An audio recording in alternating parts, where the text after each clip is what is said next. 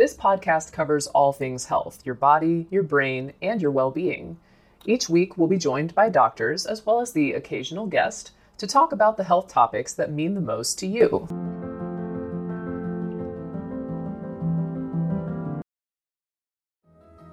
Heart failure affects approximately 3 million American women, with roughly 670,000 total new cases diagnosed annually. And while it's the leading cause of hospitalizations in adults over 65, premature onset heart failure occurs in people under 65 as well.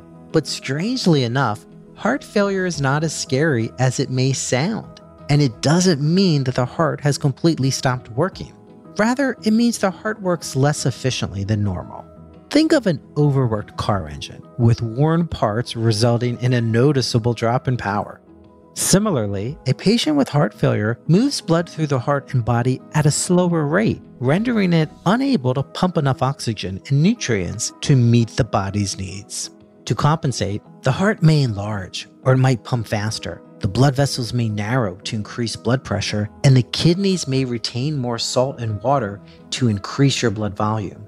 And while these compensatory acts could explain why some people go undiagnosed for a while, eventually the heart becomes overworked, and patients typically start experiencing fatigue and trouble breathing.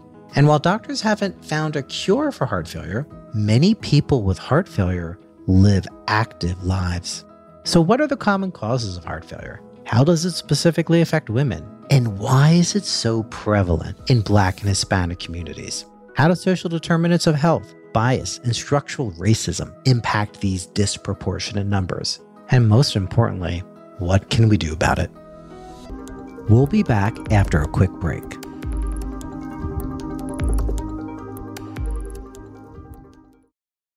Here is a quick word from our sponsor. We take this few seconds off to inform you, our valued loyal listener, about the best health and fitness podcast shows from the Nezpod studios. Join us as we give you the best of the best health and wellness updates you can rely on for the treatment of chronic health problems.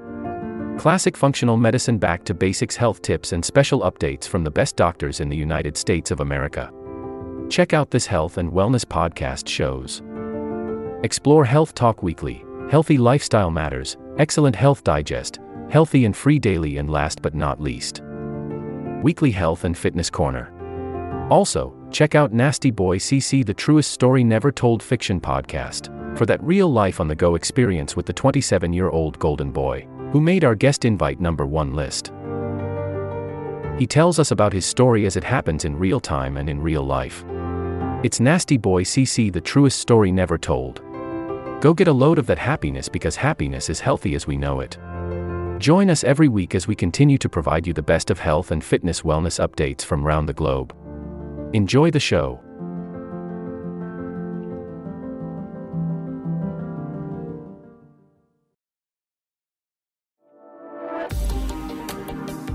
And now, back to our episode. Here to discuss this topic is Dr. Karol Watson. Dr. Watson is an attending cardiologist and a professor of cardiology at the David Geffen School of Medicine at the University of California, Los Angeles, where she's also the director of the university's Women's Cardiovascular Health Center. And Siobhan Dixon. Siobhan is living with heart failure, a journey she openly shares on social media and her blog entitled This Well Planned Life. She was diagnosed with cardiomyopathy, a condition that affects the muscles of the heart at the age of 19, underwent two open heart surgeries, has a cardiac device implant, and is currently listed for heart transplant.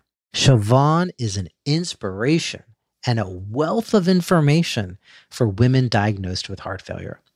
I'm so excited to have you both with me today. Thanks for joining me. Thanks so much for having us. Thank you.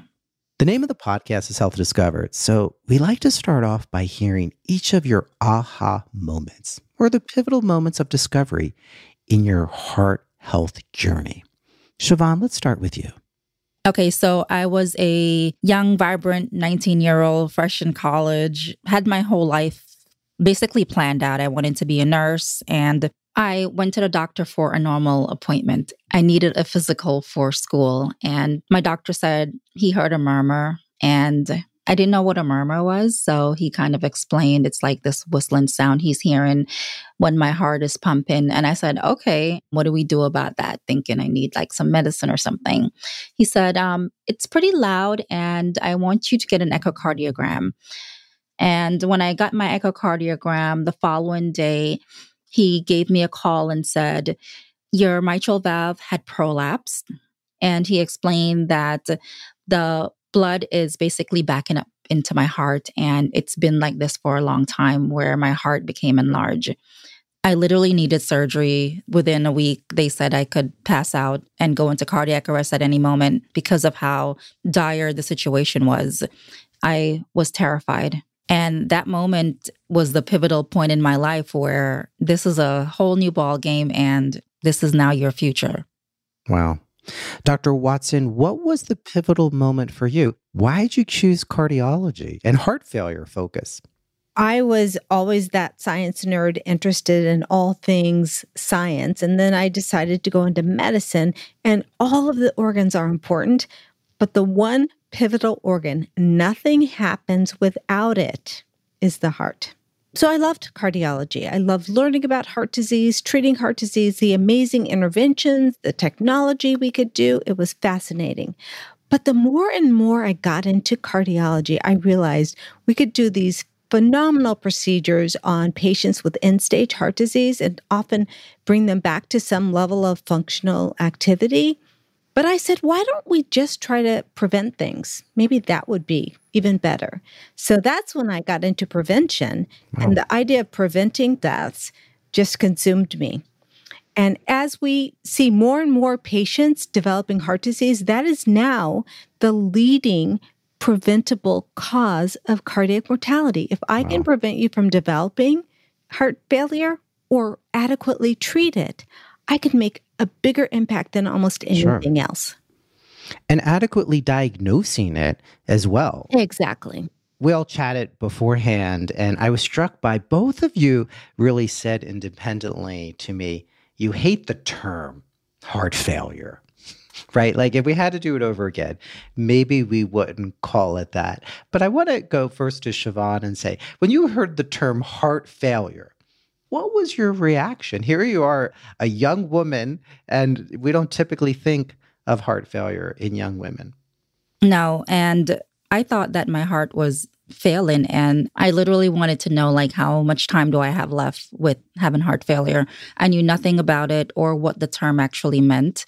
It's not that your heart doesn't work anymore, it's just working in a lower capacity. And it led me into depression I thought my life was over. I didn't know how to move forward and to continue living. And Dr. Watson, why do you dislike that term? It does not describe it well. When the heart is struggling, I mean, when your child is struggling in school, we don't say they're failing. You know, it's struggling and we need to help it along.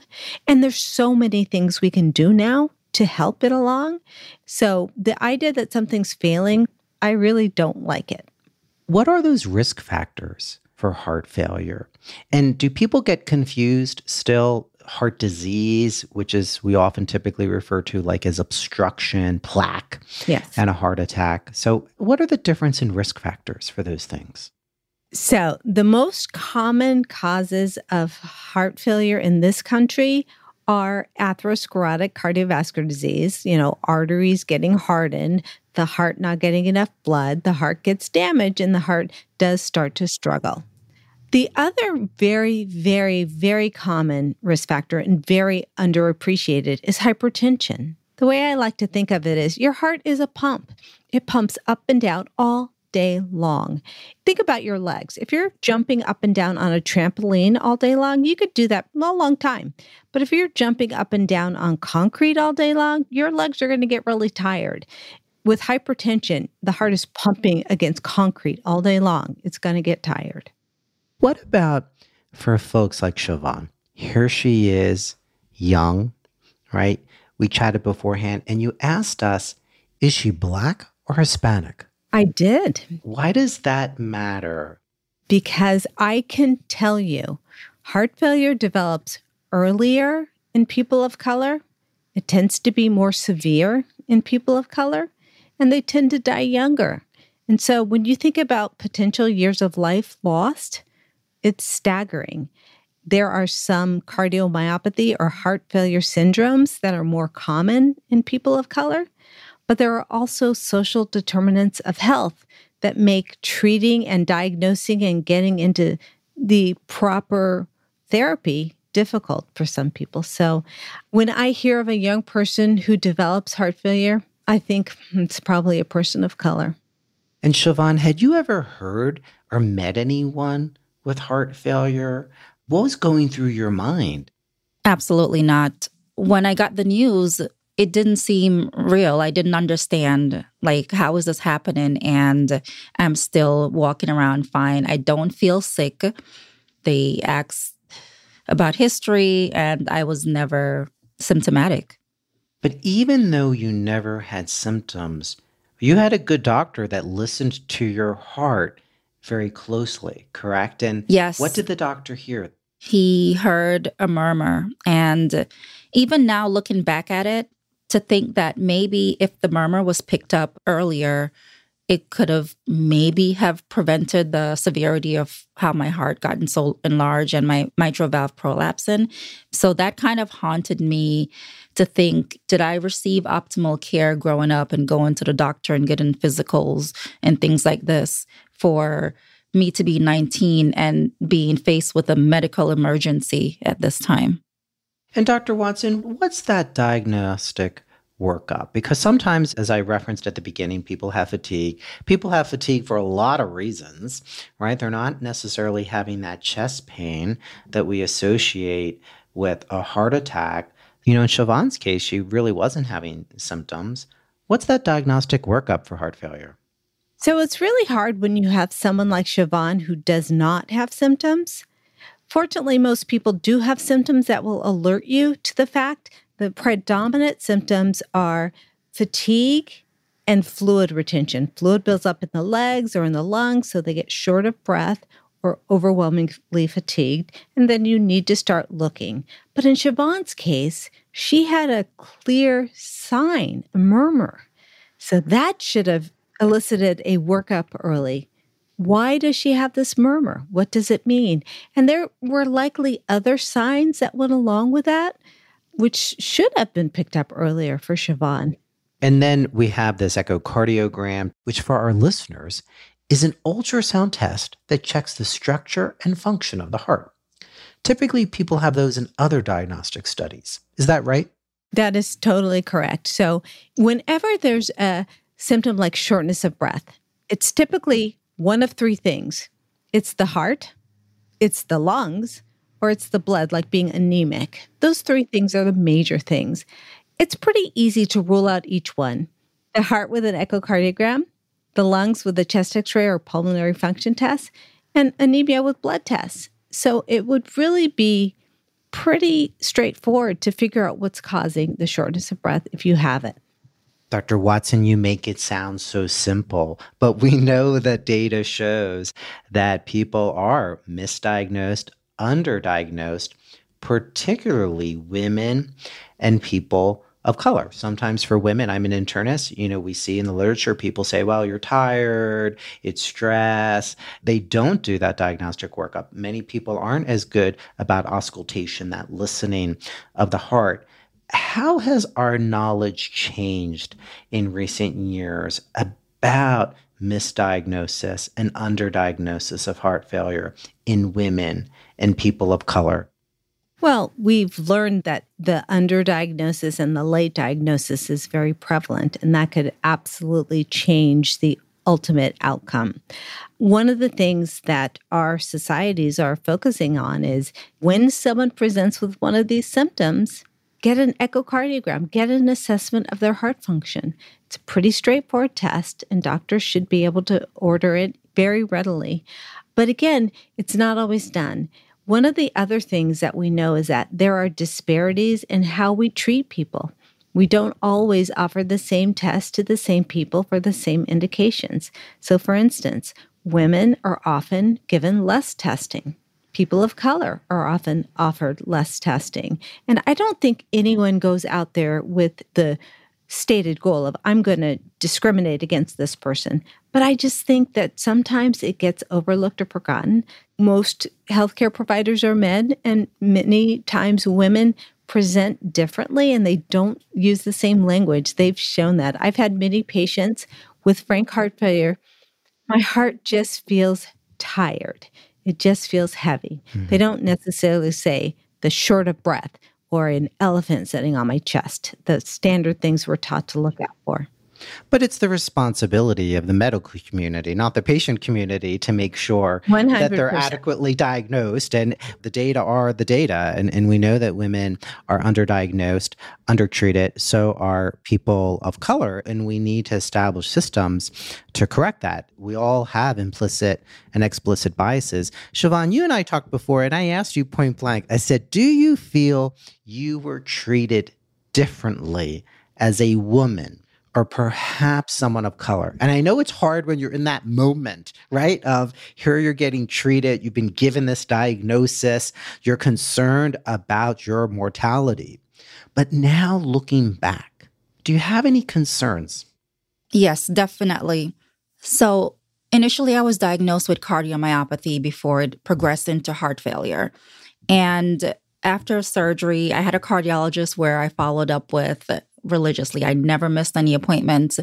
I often complained about feeling like my heart is racing. And his explanation was, oh, it's normal. You had heart surgery, and people with heart surgery could have scar tissues and causes their heart to race. And I felt that was okay. You hear it from your doctor. Okay, this is normal. Let's dismiss it. And it kept happening to a point where sometimes my heart would race and I got winded. I felt like I was going to faint. And I said, you know what? Maybe this isn't normal. I did not receive any extra medication from him for this particular symptom. And I just felt maybe something could happen to me. I started doing some research about when your heart race, what it could possibly mean. And I found the word tachycardia. Didn't know what that meant. And tachycardia is when your heart races really fast.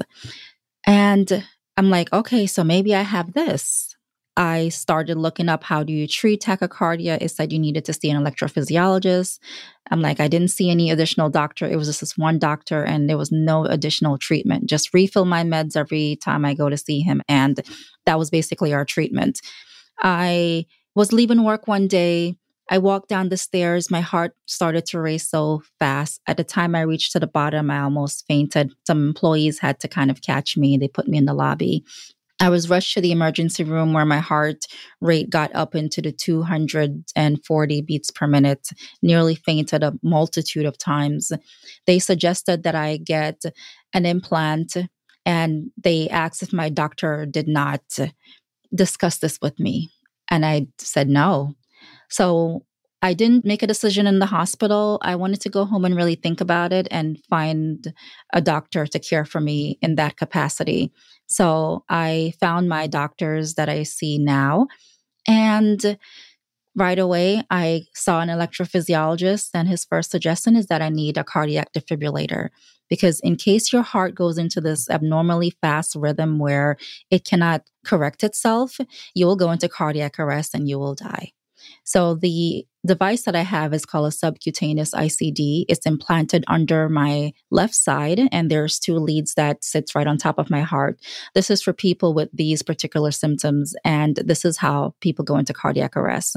So my device has kept me alive. It saved my life once, and I've had it for about five years. I had it replaced once.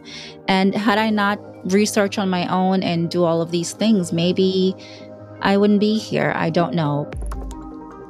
When we return, the steps that led Siobhan to assemble her own heart health team. There is a world of treatment, medication, and I was not receiving that. And that led me to basically being my own advocate. We'll be back after a quick break.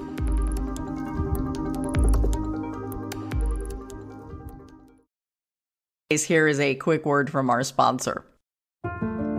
We take this few seconds off to inform you, our valued loyal listener, about the best health and fitness podcast shows from the Nezpod studios. Join us as we give you the best of the best health and wellness updates you can rely on for the treatment of chronic health problems. Classic functional medicine back to basics health tips and special updates from the best doctors in the United States of America. Check out this health and wellness podcast shows. Explore Health Talk Weekly, Healthy Lifestyle Matters, Excellent Health Digest, Healthy and Free Daily, and last but not least, Weekly Health and Fitness Corner. Also, check out Nasty Boy CC, the truest story never told fiction podcast, for that real life on the go experience with the 27 year old Golden Boy, who made our guest invite number one list. He tells us about his story as it happens in real time and in real life. It's Nasty Boy CC, the truest story never told. Go get a load of that happiness because happiness is healthy as we know it. Join us every week as we continue to provide you the best of health and fitness wellness updates from around the globe. Enjoy the show.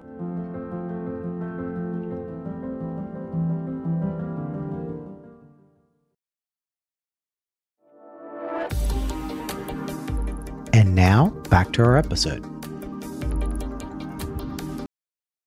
Dr. Watson, how do we address this disparate treatment, the social determinants that can also play a role in different types of care that we deliver to people based on their gender or the color of their skin? This is such a hard thing to tackle. We've documented it time and time again. And I think Siobhan probably suffered from three part disparities. She was young, she was black, she was a woman. No one expected her to look like the face of heart failure. So that's one of the problems. When you don't look like what someone expects it to look like, that's going to probably lead to delays in diagnosis. What we have to do is we all have to take this constellation of symptoms treat it the same each and every time, whether it's a young person, a black person, a woman. If someone presents to me with my heart racing and feeling winded, I need to get an echocardiogram 100% of the time, regardless. But how do patients know that they're getting good care? How do patients become their own best advocate? Yeah, that is the million dollar question. One of the things I would say is to definitely be your own advocate, like Siobhan was. There are so many resources out there now, I think that makes it a little easier to know. But again, it's just difficult. Find a healthcare provider you really trust and make sure you keep asking questions. And Siobhan, I was impressed with the amount of research that you did. So, what's your advice to listeners as to how they become, you know, their own best advocate? Looking back, my previous cardiologist, whenever I had a question, it was almost like a dismissive response. I felt okay with that at the time I was young and I didn't know better. When I started looking up things myself, I first needed to understand exactly what is cardiomyopathy and what is heart failure to understand how I can continue to live my life. I got into support groups I got into groups on Facebook with people with the same conditions. And I feel like that really opened up my eyes to the world of treatment for heart failure.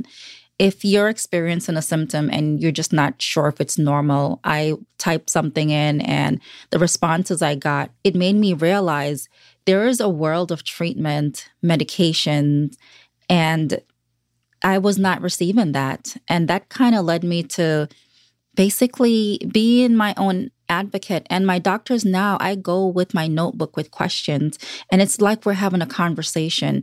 If I research a treatment or a medication, I talk to him about it. And it's never a dismissive, oh, it's not for you or anything.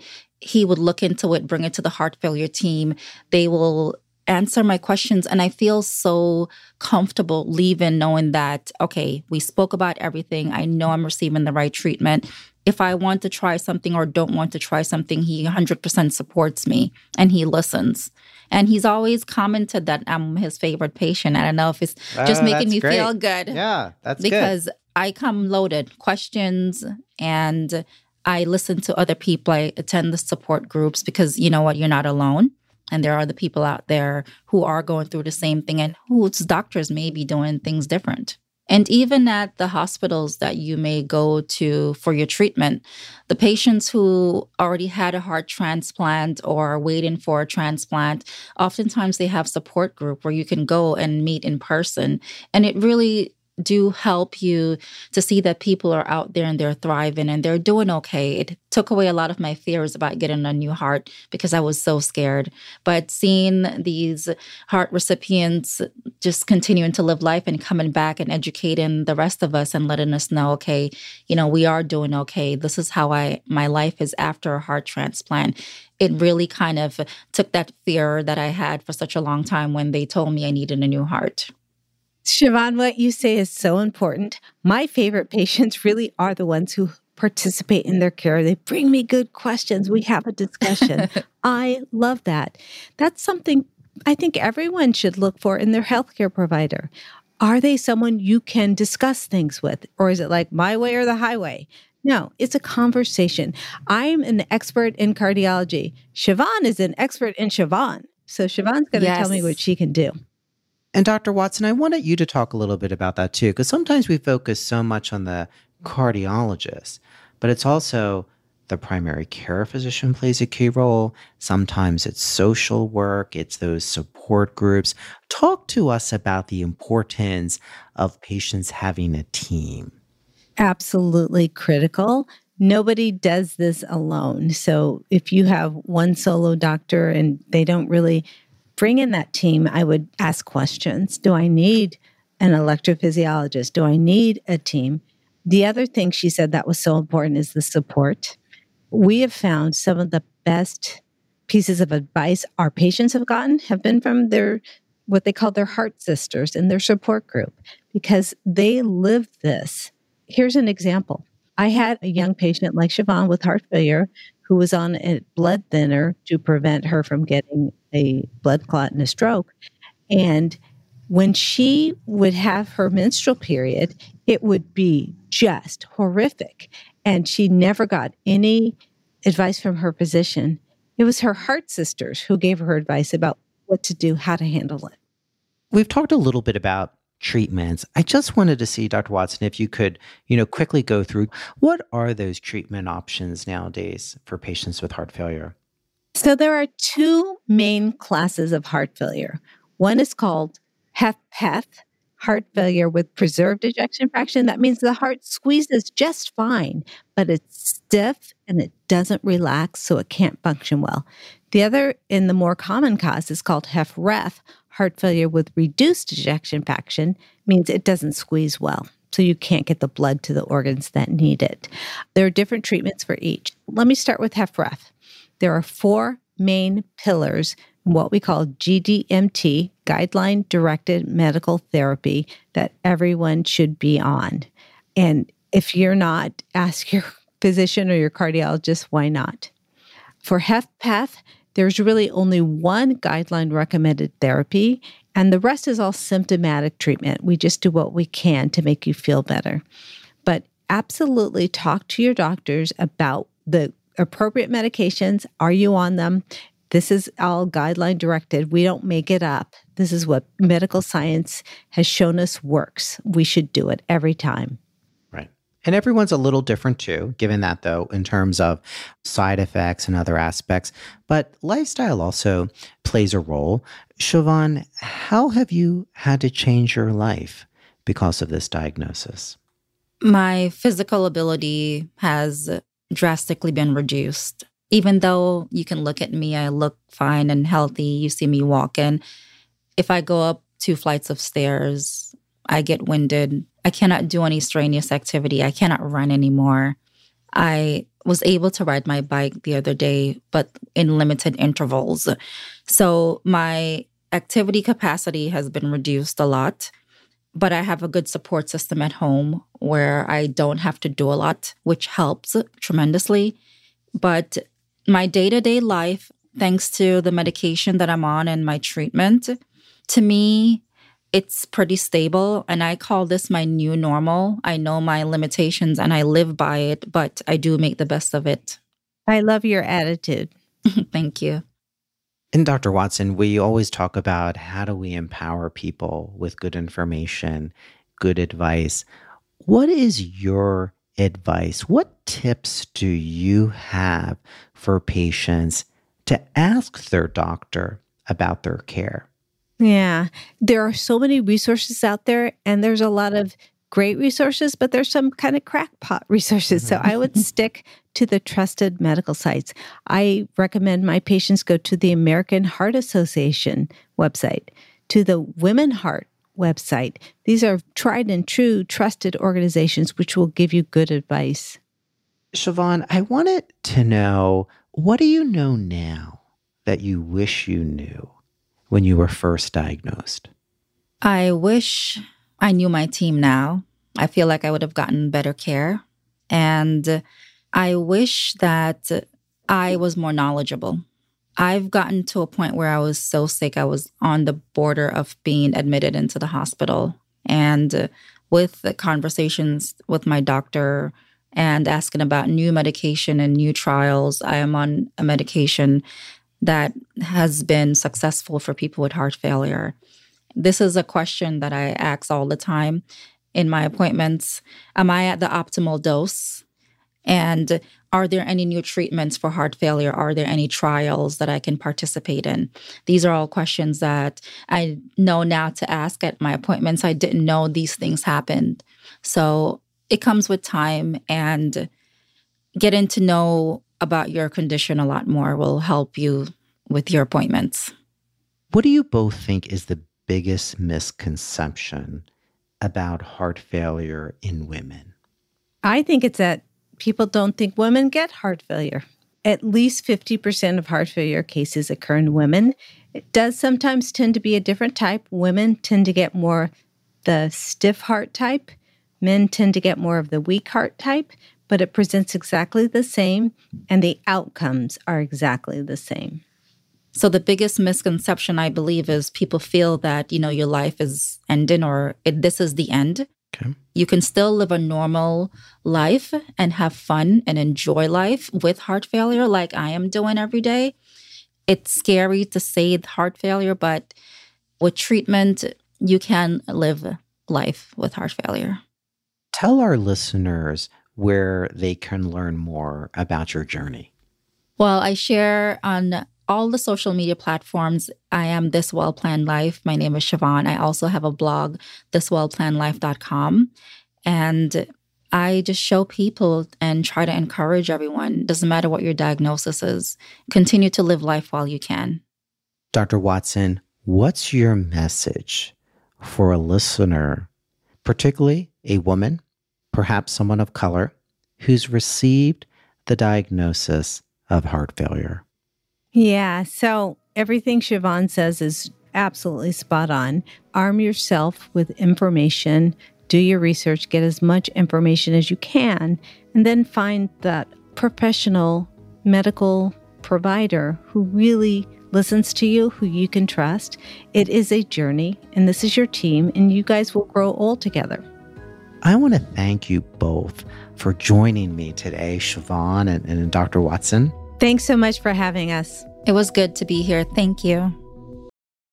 This will conclude the episode. Thanks for tuning in. If you like what you hear, please leave a comment and subscribe. Thank you.